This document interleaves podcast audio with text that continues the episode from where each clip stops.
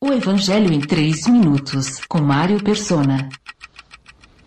Todo cristão sincero se identifica com Pedro no seu fracasso. Um pouco antes, Jesus tinha avisado: Simão, Simão, Satanás pediu vocês para peneirá-los como trigo, mas eu orei por você, para que a sua fé não desfaleça. E quando você se converter, fortaleça os seus irmãos. Mas ele respondeu: Estou pronto para ir contigo para a prisão e para a morte. Lucas 22, 31 a 33. Satanás queria peneirar todos eles como trigo, mas Simão Pedro corria maior risco. A sua fraqueza estava na sua confiança própria. Autoconfiança é vista na carreira profissional como vantagem competitiva e pode até ser quando o contrário disso for o desânimo, a falta de coragem, o sentimento de autopiedade. Mas o cristão possui um recurso muito mais seguro e eficaz do que a autoconfiança. Ele, ele possui a confiança que vem do alto.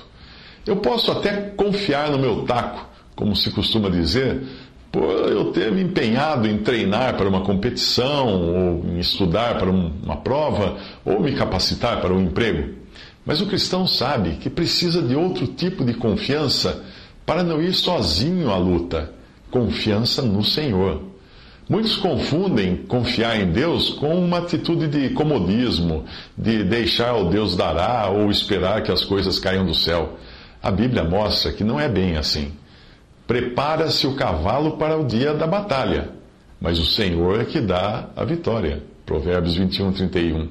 É responsabilidade humana o preparar-se, mas a vitória é divina. Se não for o Senhor o construtor da casa, será inútil trabalhar na construção. Se não é o Senhor que vigia a cidade, será inútil a sentinela montar guarda. Isso está no Salmo 127, 1. Mas repare que é o Senhor o construtor mas alguém assenta os tijolos. É o Senhor quem vigia a cidade, mas existe uma sentinela montando guarda. Confiar em si mesmo foi a ruína de Pedro.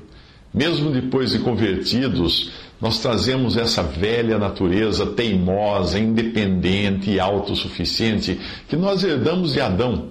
E sempre que tiramos do Senhor o olhar, ela, essa nossa velha natureza, nos faz pecar. O que fazer então? Olhar para o Senhor, pois os nossos olhares certamente se cruzarão. O Senhor voltou-se e olhou diretamente para Pedro. De nada adiantaria Pedro culpar outros ou tentar se defender. Não, ele havia sido peneirado como trigo e falhara, mas mesmo assim continuava trigo e não joio. Quem esconde os seus pecados não prospera, mas quem os confessa e os abandona encontra misericórdia, diz Provérbios 28, 13. Pedro, saindo dali, chorou amargamente.